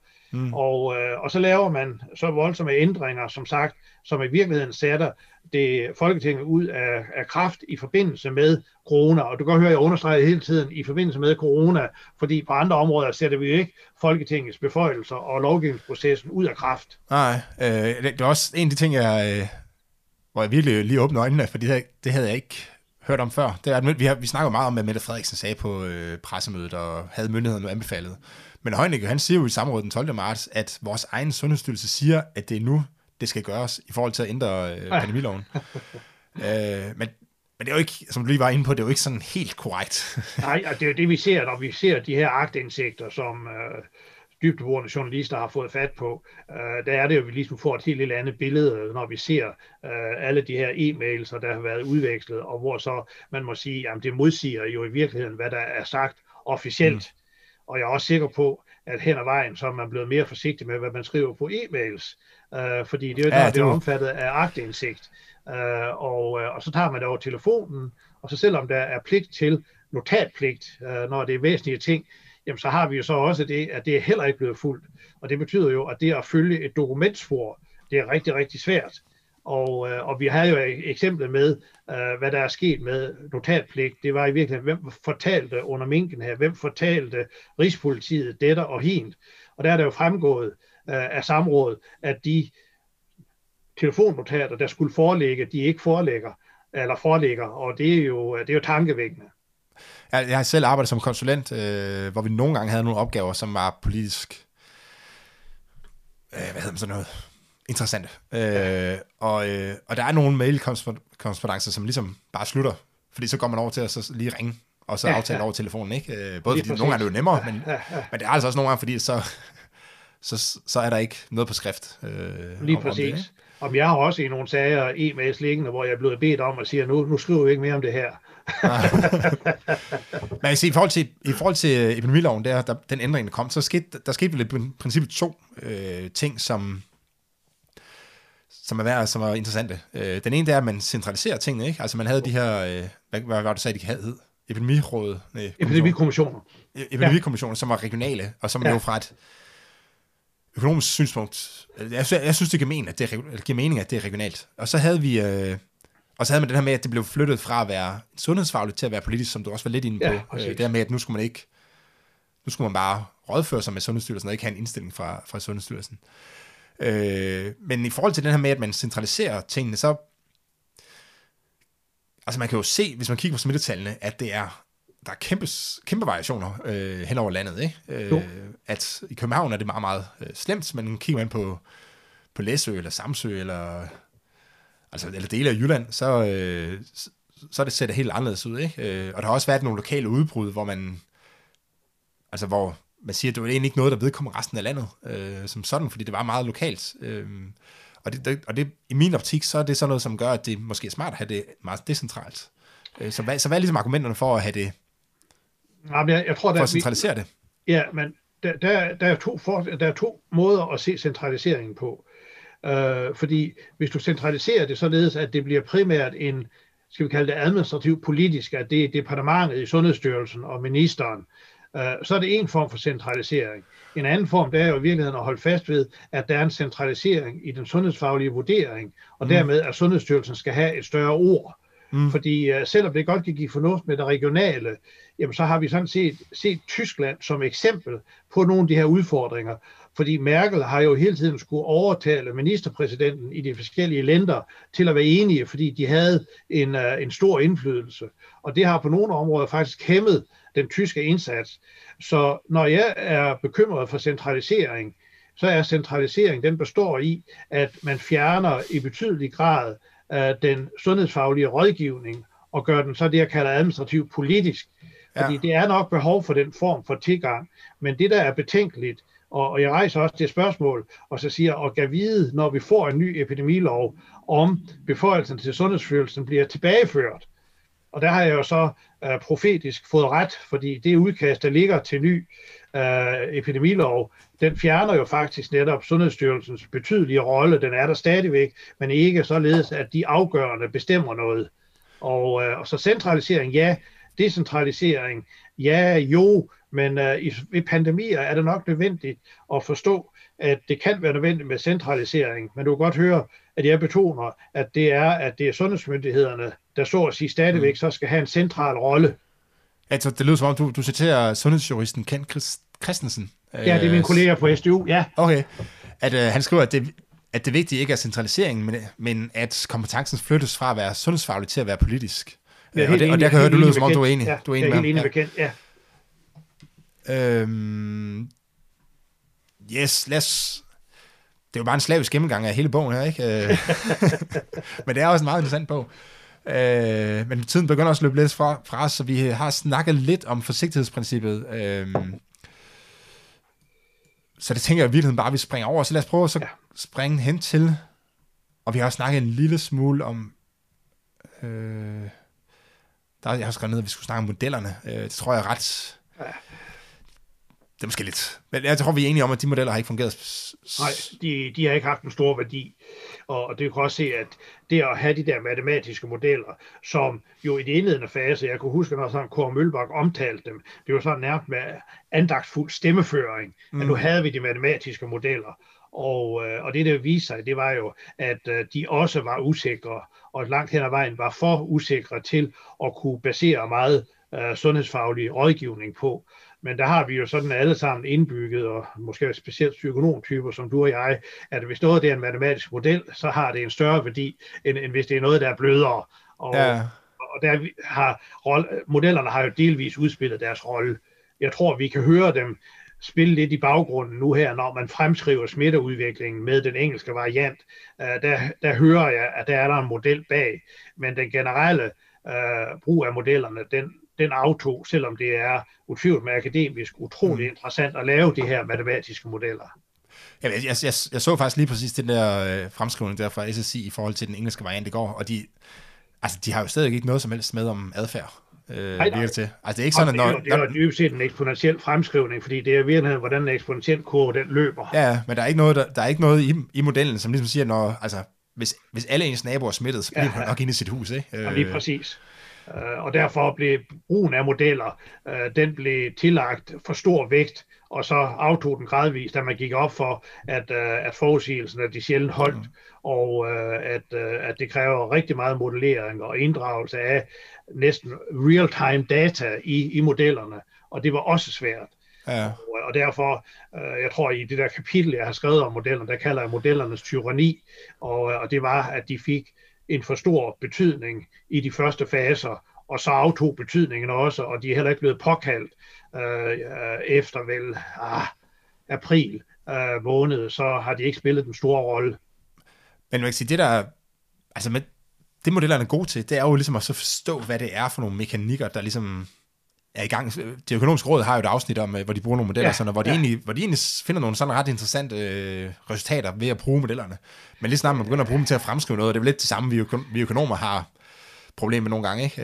At modellerne de er gode til at forstå noget, men når man begynder at bruge dem til at fremskrive noget, så bliver det helt skævt. Og det ser vi, fordi det, som det økonomiske råd gør, de har jo faktisk et helt kapitel i deres efterårsberetning, og den har sådan lidt lærebogsagtig karakter, hvor en af de første modeller, som kom frem fra amerikanere, blev brugt, og så når man ser på den, jamen så fører det også til nogle naive betragtninger, fordi det er helt klart, det er vigtigt, hvis vi kan, og det er også det, vi taler om her, at integrere epidemiologiske modeller med økonomisk tænkning. Mm. Og i den forstand er det vigtigt. Men det er jo så at sige noget, der kommer sådan en pus festum, fordi der har vi ikke på plads, og det har man været uvant med, og hvordan man holder det. Fordi selve de her modeller, der er bag dem, det er ret simple modeller, som allerede jeg var med til at prøve at bruge, da jeg var med til at analysere spørgsmålet om småbørnsvaccinationen i midten af 80'erne. Og der kunne vi godt snakke om differentialligninger og så videre, men det var sværere at modellere. Jeg skrev faktisk et computerprogram, som vi brugte, da vi beregnede småbørnsvaccinationen. Men det er en usikker disciplin, og som du også siger, jeg er helt enig. Og når vi bruger den til forudsigelser, så skal vi virkelig passe på. Ja, lige præcis. Jeg har gemt et konfliktpunkt til sidst. Ja. Jeg ved ikke, hvor stor konflikten er, men det handler om det her med, hvad det koster at redde liv. Ja. Og jeg lavede to analyser, som egentlig var... Altså, de gjorde metoden lidt den samme. Jeg brugte nogle forskellige data, nogle forskellige antagelser, men kom egentlig frem til det samme resultat, som var, at den her nedlukning har været meget, meget dyr i forhold til altså per reddet liv. Og så, men du er ikke sådan helt overbevist om, at det er den rigtige måde at så betragte problemet på. Jeg ved ikke, du måske sige, om du er enig i analyserne, så om du er enig, om det er overhovedet relevante. Det er nok relevansen, der er mit store punkt i de her sammenhæng her. Fordi når man beregner værdien af liv, og det er den debat, som du var inde i sammen med min kollega Jes Søgaard, jamen, så har det i virkeligheden en forudsætning om, at vi har en beslutningssituation, hvor vi på forhånd kan afgøre, hvor meget skal vi bruge på at bekæmpe covid-19. Mm. Og der kan vi godt bruge det. Men det, der jo i virkeligheden var grundproblemet, det var, at den tid havde vi ikke til at overveje det. Og derfor, både du og Jes har det her billede og siger, jamen dem kunne man jo have haft klar på forhånd til at afgøre, hvor vidtgående indgreb skulle vi have. Og det er jo det, man ikke havde. Så det er der, jeg er uenig, fordi jeg mener, at det ligger implicit i den debat, du og Jes havde, at det er det, man skulle gøre. Fordi jeg har sagt tidligt i forløbet, og det står jeg stadigvæk ved, at det var nogle dyre liv, vi brugte. Men der skal vi bare lige huske beslutningssituationen.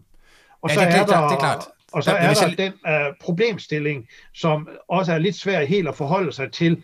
Det er at sige, og hvor langt skal vi gå, og hvilke forfra? Det er, hvilke omkostninger skal vi medregne? Og det er ikke bare sådan en akademisk ting, men det er helt klart, at det, at vi har givet alle de her likviditetslettelser til virksomheder og privatborgere, det er jo ikke en omkostning, fordi den er omkostningsfri, men det er selvfølgelig, når vi begynder at give lønkompensation. Så ja, jeg tror stadigvæk, at det har været dyrere liv, og nej, jeg tror ikke, vi kunne have brugt dette som beslutningsgrundlag. Og det er nok der, jeg så at sige, prøver at skærpe diskussionen en lille smule. Så tror jeg, jeg misforstår det lidt, fordi jeg er helt enig i, at det giver selvfølgelig ikke nogen mening at gøre det på den, altså at bruge det som beslutningsgrundlag. Fordi, men det er mere sådan, det var mere, grunden til, at jeg lavede analyseren var, selvfølgelig både fordi, at jeg tænkte, at det her, det så meget, meget dyrt ud. Min fornemmelse af antallet, man skal sige, altså før man overhovedet gik det var nok, at det her, det var nok lidt overkill. Men også for, at man ligesom skulle sige, hvad, altså det var også en del af læringen i forhold til, hvad gør vi egentlig, hvad gør vi næste gang, og hvor hurtigt skal vi lukke op igen, og sådan noget, ikke? Så der var selvfølgelig, men det er klart, man kunne ikke nå at så lave de der beslutninger, da man stod der i marts der. Det var... og så også det, som er en anden del af det, det er i virkeligheden, hvad er det, man skal sammenligne med? Og det er derfor, jeg også bruger et eksempel fra nogle af mine kolleger her på Syddansk Universitet har lavet, det er, at de siger, at hvis vi kunne fremskrive den svenske udvikling til danske forhold, så har vi to situationer at sammenligne, den danske indgreb og det svenske. og ikke det, som både du og Jes Søgaard ligesom havde inden et scenarie, jeg vil ikke sige, hvor man ikke gør noget, fordi det er ikke helt rimeligt, men dog ikke et reelt alternativt scenarie, eller det svenske. Ja, og derudover var beregningen også ekstremt simpel, ikke? Fordi man havde kun BNP, men man havde jo ikke... Nej, altså. Lige præcis. Den er helt forsimplet, og du kan også godt se, at jeg glider af på det spørgsmål. Ja, så det er ikke fordi, at jeg vil... Og spørgsmålet er, om vi nogensinde finder ud af, om det var en god sådan cost-benefit øvelse, fordi der er jo virkelig, virkelig mange ting, man skal regne med, ikke? Som jeg ikke lige udenbart tror, man har metoderne til at regne med. Det tror jeg faktisk heller ikke. Og det er derfor, at jeg går hen og ser på det som det, vi har brugt før, ex-ante, ex-post. Fordi ex-ante, det er selvfølgelig det gode, hvis vi kunne lave det på forhånd og havde tiden, og så gør vi det så ex-post, og så kan det blive meget, meget kompliceret. Ja. Og jeg mener bare, at uden at gå i tekniske detaljer, jamen, så har det sandsynligvis været dyre liv, vi har reddet på den måde. Og det tror jeg faktisk er min første udtalelse og min hovedudtalelse omkring netop det her, og det tror jeg godt, jeg stadigvæk vil stå ved. Men du er lidt inde på noget, der du kalder rule of rescue. Kan du ikke prøve så... Altså, prøv at se, om er det altså, jeg forstår godt argumentet, men er det relevant i forhold til corona? Ja, det er det, fordi når jeg har det her rule of rescue, eller det at komme til nødstedet til undsætning, så er det det, vi kan prøve at forstå, hvorfor man gjorde, som man gjorde. Og der er det jo igen, når vi har rule of rescue, jamen så har vi ikke tid til disse rationelle kalkyler, fordi vi siger, at der skal gøres noget her og nu. Og der er det, at rule of rescue faktisk godt er relevant til at prøve at forstå, hvorfor der blev gjort, som det gjorde. Det er jo ikke nødvendigvis det samme, som man accepterer det, men det er for mig er det en forståelsesmodel, som i hvert fald har hjulpet mig til at prøve at forstå nogle af de voldsomme indgreb, der var først i forløbet, og som nogle af dem havde lidt svært ved at følge og også helt acceptere. Og der synes jeg, at Rule of Rescue er en ret fornuftig forklaringsmodel, fordi det er der, vi skipper nogle af de traditionelle modeller, apropos vores diskussion af value af værdien af liv. Okay, så jamen det ved at så tror jeg ikke, at så tror jeg, den lovede uenighed, den er begyndt at fordufte her, fordi jeg troede, det ligesom var sådan et princip, som man skulle lægge for, altså lægge ind i en ny epidemiplan eller sådan noget. Nej, altså det er vigtigt, når vi holder fast ved at sige, at det at komme til nødstedet til undsætning, og der kaster vi jo rigtig mange af de mere i gåseøjne rationelle principper over bord, fordi vi skal gøre noget her og nu, og det er en måde at forstå det på, men sandelig ikke som en generel beslutningsregel. Okay, så har jeg lige et par spørgsmål fra nogle lyttere, som du må svare på så godt som muligt, eller sige, at det ved du ikke noget om. Men Anders Vække Keller, han spørger, hvor lang tid kommer der til at gå, før man kan sige noget kvalificeret om et eventuelt ændret sygdomsforløb, fordi der er smittet med de to nye varianter, B117 og så et langt, jeg tror det er den sydafrikanske variant. Det ved jeg oprigtigt talt ikke. Der forlader mig på det, vi har hørt, at det får lov til at dominere, fordi hvis vi ser den engelske syge, og som det er forklaret, så sker det jo på den måde, at den engelske variant af virusen får overtaget, og det er jo det, vi prøver på at undgå. Og der regner man jo med i virkeligheden, at for Danmarks vedkommende, jamen så vil den engelske variant, den vil være dominerende, når vi kommer hen sidst i februar. Ja. Og det er netop baseret på, apropos modeller, nogle fremskrivninger. Og derfor er det jo så også dobbelt vigtigt, at med denne større smittehyppighed, eller kontakthyppighed, kontakt, der kan gøre, at man smadrer, at den bliver bragt under kontrol. Så mit svar, det korte svar, det er, ja, det ser vi hen sidst i februar, hvor den engelske den engelske smitte får overtaget. Og derfor er de indgreb, vi har i øjeblikket, er dobbelt vigtige, og de skal nok lykkes, også fordi, at vi så samtidig får rigtig gang i vaccinationerne. Ja, man kan sige, det vi ved, det er, at Vesten er mere smittefarlig, og det tyder alt jo på, end den oprindelige version. Jamen, så vil den komme til at dominere før eller siden. Ja, og det er det, fremskrivelserne siger hen i løbet af februar. Ja, men jeg tror, der er nogen, der måske tænker, at hvis vi nu passer ekstra meget på nu, så kan man få den her til at... Men det, der i virkeligheden sker, det er, at så kan man få den engelske variant ned på et smittetryk omkring 1, men den oprindelige variant vil så have et smittetryk, der er meget lavt. Ja. Så før eller siden vil den simpelthen... Jeg hører de der virusforskere, der har lidt mere forstand, eller langt mere forstand på det, end jeg har i sagens natur, de siger jo, at det løb, det er kørt. Det bliver den engelske, der overtager, og så bliver spørgsmålet, og hvordan inddæmmer vi så? Ja, min kollega Otto Brøns Petersen, han har skrevet et blogindlæg om det, som jeg lige kan linke til i show notes. Ja. Og der var sådan en ekstra ting, som det er ikke noget Otto skriver om, men i virkeligheden ville det være bedre med en variant, der var altså mere dødelig, end en, der er mere smittefarlig, fordi at dødeligheden ville være lineær, ikke? Så hvis vi... Så hvis den bliver 50% mere dødelig, så vil det dø 50% flere mennesker. Men hvis den er 50% mere smittefarlig, så bliver der smittet eksponentielt mange flere mennesker, og så stiger dødeligheden selvfølgelig også eksponentielt. Så... Jo, præcis. Så jo, der er rigtig mange facetter i den her. Ja. Så er der en, der har spurgt, jeg kender kun hans hashtag på Twitter, som er SkeletorDog. Kan du ikke spørge, hvor meget offentlige støttekroner og regler har forsinket fremmed, tror jeg, han mener, udviklingen samt fortjenesten på vaccine. Jeg er ikke 100% sikker på, at jeg forstår spørgsmålet, men en af de ting, jeg kom til at tænke på, da han skrev spørgsmålet, det var det her med, hvor meget... hvad er egentlig begrundelsen for, at når virksomheden de udvikler en vaccine i sådan en nødsituation som her, ikke? Altså hvis nu tager den her Rules of Rescue seriøst, så er der en vaccine, som man udvikler, den ser ud til, for flere måneder siden, at kunne redde liv. Og vi har så nogle folk, der gerne vil have den her vaccine. Hvis man er inde i sådan en Rule of Rescue-situation, burde man så ikke have tilladt folk at så få den her vaccine, selvom den ikke har været igennem af den fulde godkendelsesprocedur? Nej, det mener jeg faktisk ikke, fordi der kommer vi i virkeligheden tilbage til et forsigtighedsprincip.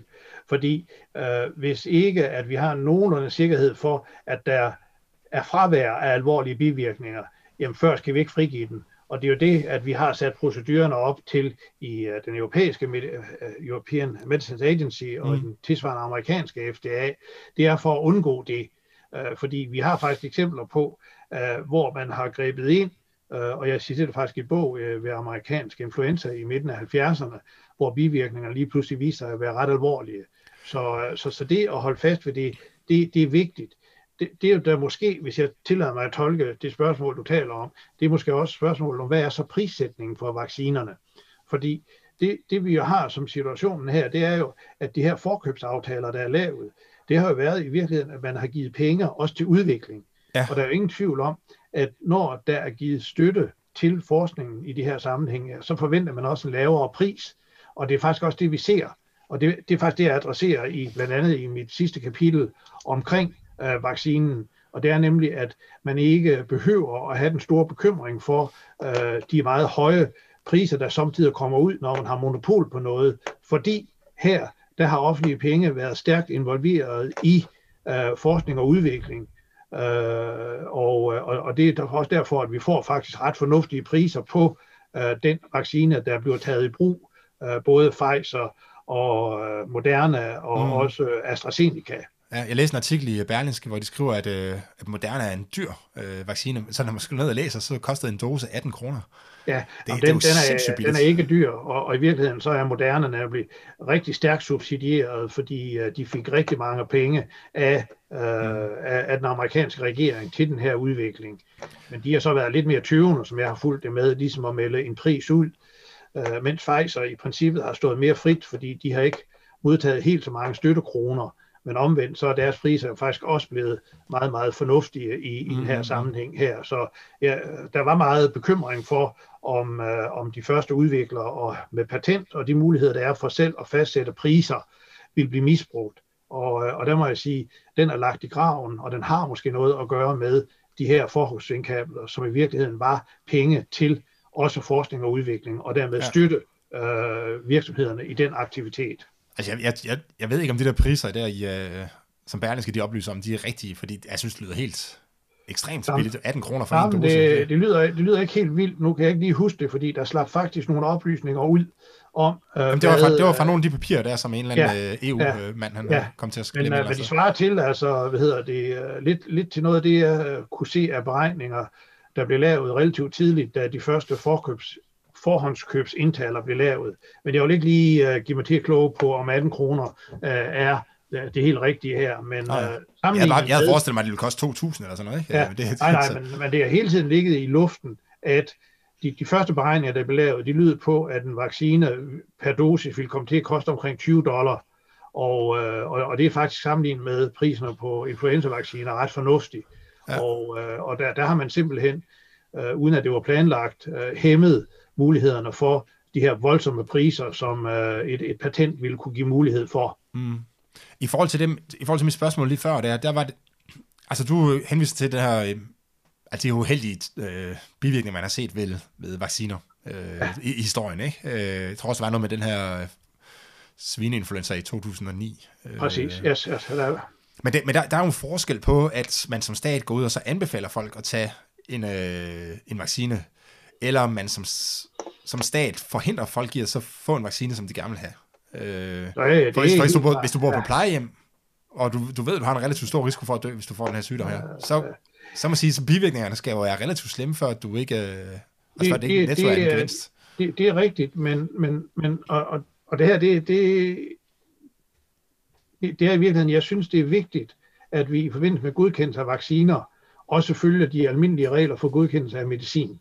Fordi de går jo ud på, 1, det skal have en effekt, og 2, det må ikke have bivirkninger, som er for voldsomme i forhold til effekten. Og det er så det, der så at sige har været bekymringen. Og der kunne man godt sige, at der skal der være et forsigtighedsprincip. Det er ikke det samme som, at man så siger, jamen skal man så frigive vaccinen tidligere, og så det, der ligger de spørgsmål, og så kunne folk selv træffe beslutning, om de vil bruge det. Men der har man jo som offentlig myndighed en forpligtelse til at sige også, at hvis vi ikke nødvendigvis anbefaler, men frigiver noget til brug, jamen så skal det også være sådan, at der er et rimeligt forhold imellem effekten, altså immuniteten, og så hvad der måtte være af bivirkninger. Og det er det, man har ville overbevise sig om. Og man har jo allerede i gåseøjne renonceret lidt på det i forbindelse med vaccineudviklingen, fordi normalt så vil afprøvende vacciner strække sig over mere end 6 måneder. Og der har man jo så at sige kørt det løb, man siger 6 måneder, men så er rigtig mange, der er involveret i forsøgene. Det der, hvor jeg er oppe på det her meget høje tal, omkring 30.000. Og det er jo ligesom et forsøg på at sige, så afkorter vi afprøvningstiden, og så har vi flere med for så at kunne spore effekter hurtigere og tydeligere, fordi der er rigtig mange med i forsøgene. Mm. Altså jeg kan mærke i mit inderste, at jeg er ikke helt enig. Altså jeg synes, at folk, der har boet på... altså hvis du bor på et plejehjem, for eksempel, og ved, at om 3 måneder, så får du et oldebarn, så du er egentlig villig til at så tage den her vaccine, og så hvad der nu måtte komme efter de 3. måned af bivirkninger, det må du leve med, ikke? At det, men du kan godt høre, der er lidt mere systemtænkende i den her sammenhæng. Det er ikke sådan, jeg ikke forstår tænkningen. Nej. Men jeg er så bekymret for, at det er jo ikke en model, vi kan bruge i almindelighed, når vi træffer beslutning om at indføre ny medicin. Nej, men det er jo ikke... Og det er jo selv, det haster. Ja. Det er der, jeg hænger min hat, ikke også, i vores diskussion af det her. I almindelighed kan jeg måske også mere tilbøjelig til at sige, at det er okay, det du siger, men nu er det jo sådan lidt en nødsituation, man skal sige, ikke? Så... Mm-hmm. Nå, lad os lige, der var et spørgsmål mere, som vi har lidt ind på det, men Bjarne Lønnerup Thorsen, han spørger, om du kender udgiften for at vaccinere en person samlet set. Det gør det nok ikke, men kan du... Altså ved du sådan noget, inklusiv transport og tid og læger og sådan noget? Jeg har lige været ved at kommentere på en analyse, som et par af mine kolleger har lavet, og de sætter skønsmæssigt prisen, og nu skal jeg godt fast, du får et stort spænd imellem 200 og 500 kroner. Ja. Altså, men det er under 1000 kroner per. Ja, fordi det er under vaccinen, og det er så også, hvad det koster at vaccinere. Ja. Jeg tror, i min bog, der laver jeg en sammenligning og siger, hvad koster en influenza-vaccine, vaccination netop med vaccinen, og den koster godt og vel et par hundrede, og her der er der så usikkerhed, så jeg vil nok bare sige, jamen det interval, som mine gode kolleger har brugt imellem, de har faktisk fra 100 til 500, men det er nok snarere i intervallet 2 til 400. Ja, så vidste du det alligevel. Så har jeg et tillægsspørgsmål, som er, han spørger, hvad kunne man have fået, hvis man undlod at vaccinere 90 plusårige? Og dem, man har vist vaccineret 5.000 i den gruppe. Og det, altså man siger, det kan lyde lidt hårdt, men vaccinerer vi det rigtigt, når vi starter med at vaccinere dem, der alligevel kun har kort tid tilbage? Eller burde vi hellere vaccinere de meget sårbare yngre personer? Svaret er ja. Det kunne godt være overvejelsen. Ja. Og der er det jo så igen netop, at der kan jo være sårbare grupper, som ikke bare har noget med alder at gøre, Og det er vigtigt at tage den her skelnen. Men der tror jeg simpelthen, man viger tilbage fra at tage så dramatiske valg. Fordi nu har vi i talesat, at det er de ældre, det kommer til gode, og dermed, at det er prioriteringen. Det er så lige klart, at vi har jo prioriteringer, fordi der er ingen tvivl om, at i en række situationer, så har vi jo i virkeligheden vaccineret sundhedspersonale før de ældre. Ja, jeg har så faktisk også set nogle historier på, set nogle skrive på Facebook, at nu blev de og hele deres familie vaccineret, som ikke har været boet på pleje i hvert fald. Så jeg tror, der er noget af det her i forvejen, altså man så får dem, der er meget sårbare, de bliver... De har også adgang til at blive vaccineret. Jamen det er jeg helt sikker på, at de har. Men der er vi så igen tilbage, at sådan nogle ting her, de egner sig ikke til offentlig diskussion. Og det foregår jo, det skal ikke stå negativt, det jeg siger, i det skjulte, men der foretages jo en lang række sundhedsfaglige afvejninger, og det sker helt sikkert også i de her situationer. Ja, vi bliver jo nemt lige så... Altså oprevne over de enkelte liv, ikke? Lige præcis. Hvor de her fagfolk, de har ligesom den her professionelle distance til... Ja. Til det på en eller anden måde, som sikkert er meget sund i sådan en situation her, trods alt. Og så det sidste var Martin Andersen Bøjsen, som bare skriver, han havde også et spørgsmål, men tror jeg, vi har været inde på, og så skriver han, tak Kjeld, for du er en fantastisk specialvejleder, så den synes jeg lige, du skulle have med. Tak for det. Ja, jeg har også vejledt mange specialer i min tid. Og så har jeg vel ikke så meget andet at sige til, tak for din tid, det blev et langt afsnit det her, men det er også en altså, jeg synes, det er et sindssygt godt arbejde, du har gjort med den bog her, ligesom at få dokumenteret alle de her ting, men som stadig ikke kan huske dem. Og det kan blive et vigtigt opslagsværk for rigtig mange nørder i de næste 10 års tid, ikke? Når man ligesom ved, hvad var det egentlig, der skete, hvornår, på hvilke tidspunkter der i løbet af hele pandemien. Så, så tak for arbejdet. Og tak for det, og jeg vil også bare sige, at det var faktisk også derfor, jeg udarbejdede stikårsregister, sådan at den kunne bruges. Når jeg så opdagede, at jeg selv slår op, jeg har så ikke fået alle stikordene med, men det er jo også rigtig nyttigt i sådan nogle bøger her, fordi når man har travlt og så videre, så gælder det at sige, okay, hvor finder jeg noget om forsigtighedsprincippet, ikke? Ja, og jeg skal nok linke til bogen i show notes, og så er der vel ikke andet tilbage at sige tak for det, Kjeld, og til jer, der har lyttet med. Ja.